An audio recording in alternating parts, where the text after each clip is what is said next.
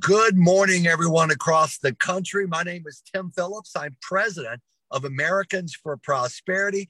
I'm coming to you from Interstate 35 between uh, Des Moines, Iowa, and Kansas City, Missouri. We did a big AFP grassroots rally last night in Iowa 3 opposing the Biden, Pelosi, Schumer tax and spend boondoggle. Uh, which is just a devastating hit if it passes for the economy. I mean, imagine coming out of a pandemic, needing this economy to get going, and these folks on the left want to do another 2.3 trillion in spending, and even worse, frankly, they want to hit American small businesses and families with the biggest tax increase in over three decades. What a terrible idea. We're fighting that at AFP. Join that effort. Click on the I volunteer link. Well, there are so many threats happening out there. We have a very special guest in the House to talk about these threats, and one in particular that has some enormous long term ramifications for freedom, for prosperity, frankly, for uh, our, our American republic in all candor. Uh, to introduce our special guest is our Louisiana Americans for State or Americans for Prosperity State Director James Lee. James, take it away. Awesome. Well, thank you, Tim, and thank you for the work that you're doing all across the country fighting this this agenda coming out of Washington. And I'm really excited to be joined by one of Louisiana's very finest, Congressman Mike Johnson. For those of y'all who don't know Congressman Johnson, he is the vice chair of the House Republican Conference. And especially important to the topic that we're talking about today, Congressman Johnson chairs the Constitution Subcommittee of the House Judiciary Committee. Congressman Johnson, before being before being a congressman and before being a state representative here in Louisiana, was a constitutional attorney. And so I think he's the perfect person to talk about the important issue that we're here to talk about today. And that's the Democrats' efforts to pack the courts from the Supreme Court down to all the lower courts in, in Congress. And so, Congressman Johnson, I would love to hear you speak a little bit to the efforts.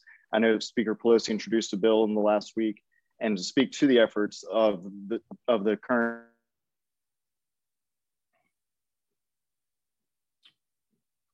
Well, you cut out a little bit there, James, but we we got the gist, and I appreciate the introduction. Um, thank you for all the extraordinary work you're doing in Louisiana, and Tim, thanks so much for being out around the country. We love AFP and and all that you guys stand for. We're all in the trenches together right now, and freedom is in jeopardy. All these issues. There's so many fronts for us to be doing battle on right now, and we're really grateful uh, that that y'all are in it, even in snow-covered Iowa right now. That's really taking one for the team, Tim. Thanks for doing it. Um, this is Absolutely. a big, a big important issue. Uh, this court packing scheme that was announced uh, by the chairman of the House Judiciary, the full committee, uh, just last week. Pelosi's not yet introduced the bill, uh, James. Thankfully, um, she actually poured a little bit of cold water on it because Nancy Pelosi can do math, and she recognizes how wildly unpopular this is with the American people and how terribly destructive it would be to our republic, to, to one of the foundational structures of our country. Um, you know, Nadler and and um, uh, and three other members, there's a couple of senators, a couple of House members, who who came out and said that now is the time to do it. Nadler said, Chairman Nadler said in his remarks on the steps of the Supreme Court last week, uh, it's time for the court to evolve. And, and what they mean by that is they're really disgruntled that President Trump got three appointments, conservative jurists, to the Supreme Court in, in just one term, which is an extraordinary, remarkable achievement. And y'all know that probably the longest lasting legacy of any president is who that president puts onto the federal courts from the district court levels, the appellate court, all the way to the Supreme Court, because those jurists sit for life. That's the way the founding fathers and their wisdom they set it up. One of the reasons they set it up that way is they wanted to ensure judicial independence. They did not want federal judges to be subject to the whims of uh, the political winds and, and the way things might change that way. And so, you know, Alexander Hamilton, among the other founders, set this up and they said that judicial independence was essential to our form of government. And even liberal, you know, lions of the left have said, even in recent years, even in recent weeks, that a court packing idea would be terribly destructive for, for our country. The late Ruth Bader Ginsburg uh, famously said she thought nine worked pretty well, nine justices that we've had since 1837, except for a few years uh, post Civil War. Um, you know, just uh, I think it was two weeks ago, Justice Breyer, one of the liberal justices on the court right now, said in a speech at Harvard Law School that he thought it would be a terrible idea. And he referenced the very real concern that all of us have right now that the American people are increasingly losing their faith in our institutions. Right. This would be a bullet to the heart of that. And that's why we have to oppose it so vigorously. Yeah. Congressman Johnson, I, this is not sadly a new idea. FDR, back uh, during the New Deal period, he was frustrated with uh, the opposition. And rather than trying to find common ground, he tried to pack the court, as it became known. Uh, the American people, even though he was a really popular president at the time, they rebelled, right? They they made it very clear in a different era then during the FDR, during the Franklin Delano Roosevelt era, hey, we're, we, we respect you, Mr. President, but no, we're not going there. I I think that's where the public is now. But but tell folks, I, I mean, isn't it? I mean, basically, Congress could do this if they pushed it through the House, which they've shown an extreme partisanship this year already. And then it would be potentially 50 plus one in the Senate with this. Walk through folks through the procedure. This is not something that's out of the question. The left, if they really try to go extreme, which sadly, sadly, that looks like they're doing, this could be a really serious battle we're facing. Walk through folks through that. Yeah, it it it would. Uh, it's a, a very serious thing. That history is really important, Tim, and I'm glad you brought it up. Last time this was attempted, of course, it was a, a Democrat, big government liberal, FDR, who attempted it in the 30s. It, that was during the 75th Congress. And, and what people need to remember is the Democrat Party had super majorities in both houses of Congress in, in that era, in the 75th Congress and they overwhelmingly rejected FDR's plan because even though they wanted to go along with the New Deal and all this big expansion of government and everything else he was trying to do, they, they, they recognized that they could not change the third branch of government in this way because you would you would release a genie from the bottle that you could never uh, return. And and so they wrote about this very um, they articulated very well what the concerns were. In fact there was a, a senate judiciary committee report that came out. I commend it to everyone's reading. It's pretty lengthy 26, 25, 26 pages. Uh, it's still out there on the internet, and you can read what they said about it. That nothing has changed in the last 80 years. Those concerns are still valid. But right now, the difference is, Tim, as you know, and James, you know, we have a radical element that has been elected to the Congress, and we have a, a rising number of persons here who openly describe themselves as socialist. I mean, this would have been unthinkable even a decade ago, but now there's a growing element, and and that radical left element is pushing the rest of the Democrat Party to adopt this increasingly, I just call it a crazy agenda because it would be so destructive to us. And so I, think if, if Pelosi is uh, pushed and influenced to bring this bill to the floor, I think they they may very well have the votes uh, ultimately to pass it through the House. If it did, of course, it would then go to the Senate. And in the Senate, you know, you would have a, a deadlock. So you know, we talk so much about the filibuster, and that's a, a, fancy $10 word that people don't remember from civics what all that is. But as y'all know, basically it means that in layman's terms, you have to have 60 votes to advance substantive legislation like this instead of just 51, uh, just a bare majority in, in the Senate. That's a really important safeguard in our system and a cherished tradition.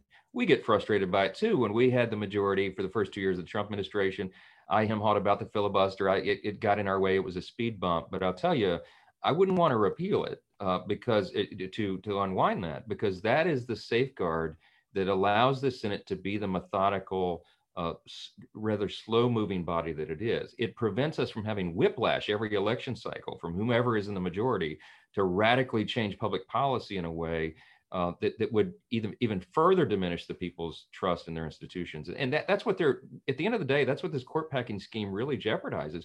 It would politicize the third branch of government, weaponize it. And so that um, imagine the profound constitutional questions that may change every four years or every every cycle uh, when when a new president comes in and wants to pack even more jurists onto the court, it, it might go out, go on ad infinitum uh, you would diminish and, and I think destroy the third branch of government and, and thus the people's faith in our system of justice.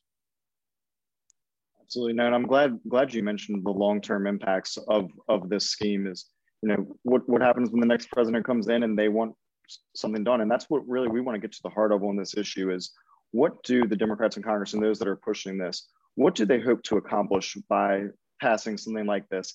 What is it that they simply themselves in Congress can't do right now that they're hoping that they can get if they politicize the court and add these justices to the court?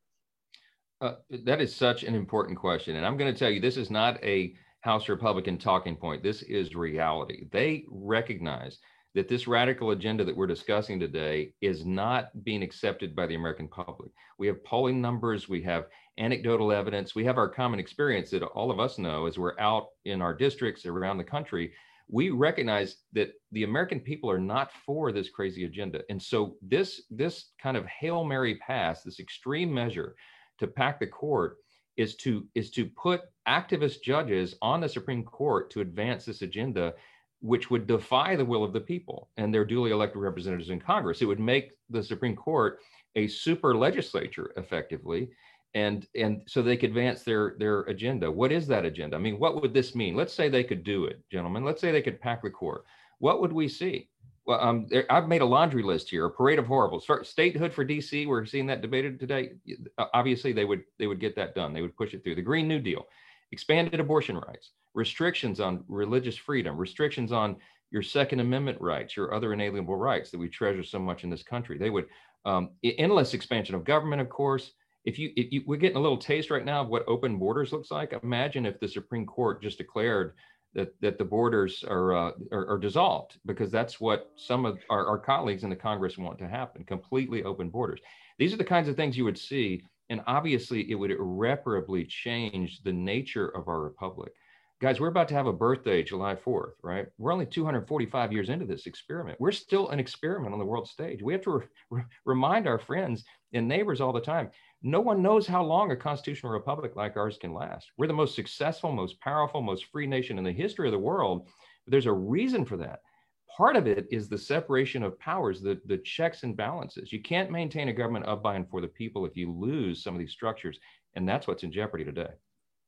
Well said. Ladies and gentlemen, you're listening to and seeing Congressman Mike Johnson from Louisiana, along with James Lee, our AFP state director. I'm Tim Phillips with Americans for Prosperity. Uh, make your voice heard. You can click on the I volunteer link right on this Facebook link. It'll literally take about a minute. You can then send individualized communication to your member of the House, to both of your United States senators. Now, I hear it on the road with our grassroots activists sometimes. I hear them say things like, does my voice really matter? Does, does it really matter if I call or email or text, you know, my member of the House or my two senators? Congressman Johnson, I'll ask you that. I, I used to be a chief of staff on the Hill. I remember back when I was there, it was a while back. I'm an older guy now, I admit, but mm-hmm. but I remember my boss and really every member I would talk to, they kept a daily running tally of the number of people from their district or their state reaching out to them on individual issues because it mattered. They wanted to know what's the temperature back home. Is that still the case? And does the individual voice of someone in your district or in a district or back home, does it still matter when you make your voice heard on something like this court packing scheme? Tim, thank you. Great question. It does matter. It really does. I think it was Tip O'Neill who's credited with the uh, quote that all politics is local. And and it is. I mean, so everybody can be up here, they can use the talking points of their party and all that. But ultimately, ultimately, what matters is what those constituents back home think and believe, the ones you represent, the ones that will send you back here to continue your service. So that really does matter. It has an effect. And the, the volume of those calls makes a difference. We do. We get a report. I get it daily and weekly, and we see the tabulation pro and con on the issues. Uh, the, the, the salient comments, uh, my staff, as other staffs on the Hill, will will clip and send excerpts to make sure each member sees that it does matter. So it's not just busy work. It's not just to, to make us feel good. That you are affecting the direction of the ship of state, and to use a metaphor, you're you're affecting public policy, and that's exactly what the founders had in mind. They couldn't have envisioned telephones and the internet, of course, but they wanted a, an, a, an educated and an engaged electorate. They they told us that that would be the most important thing to keep a republic going, and and we're losing that. But I'm so grateful for groups like AFP that that are engaging uh, people who care about their country. It's so important right now.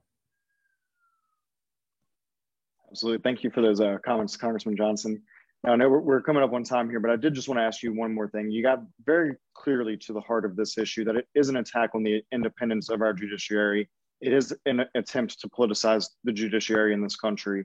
And I think we might both agree this is one of the biggest, most imminent threats that could potentially move through Congress right now, just for the very fabric of our republic. What would you say to those that are listening today, both in Louisiana and across the country, that they can do to get involved to stop this to stop this effort to undermine the independence of the of the judiciary? You know, um, it's so important to engage, as we said, and and and to be able to articulate in layman's terms why this is so important. Remember, we were just talking about the nation's birthday and July 4th. We'll be celebrating here in, in just a, a, couple of months.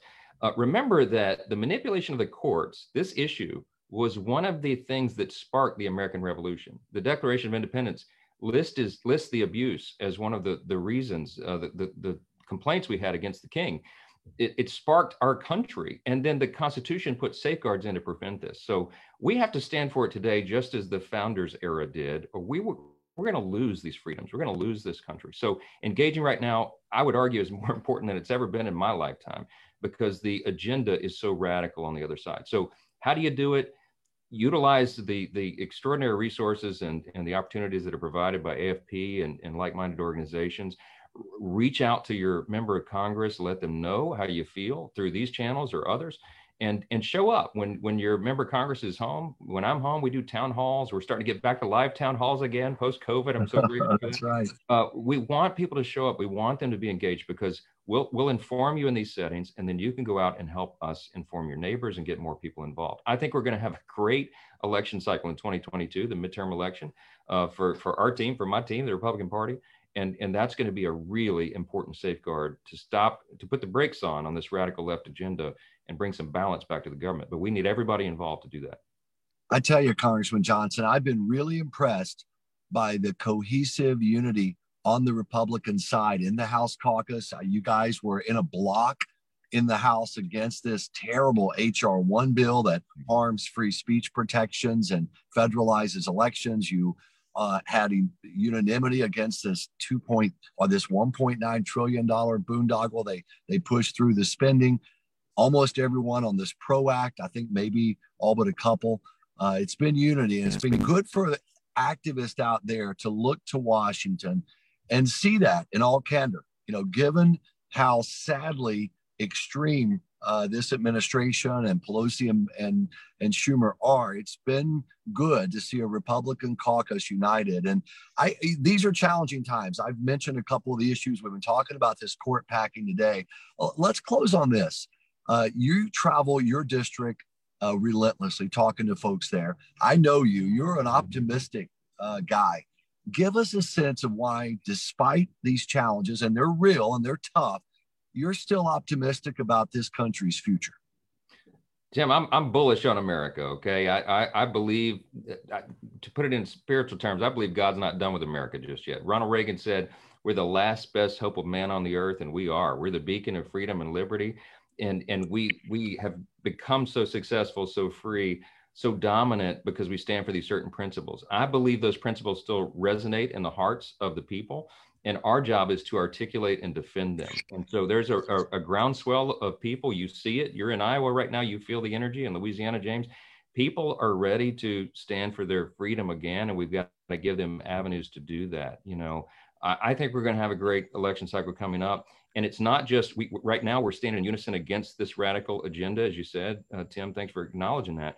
But look, when we get the the gavel back, when we take the majority in the House again in 2022, we are going to begin on day one, hour one, because we're for so many good things. Not just it's not just about what we're all against, as you know. It's about what we're for. And we've got a playbook ready to roll. The team is getting ready to take the field, and we are going to do right by the American people. So I'm excited about that. I think our best days are ahead of us. Just as Reagan always said, we're supposed to be happy warriors and optimistic about it. And um, I, I think we could do that real well.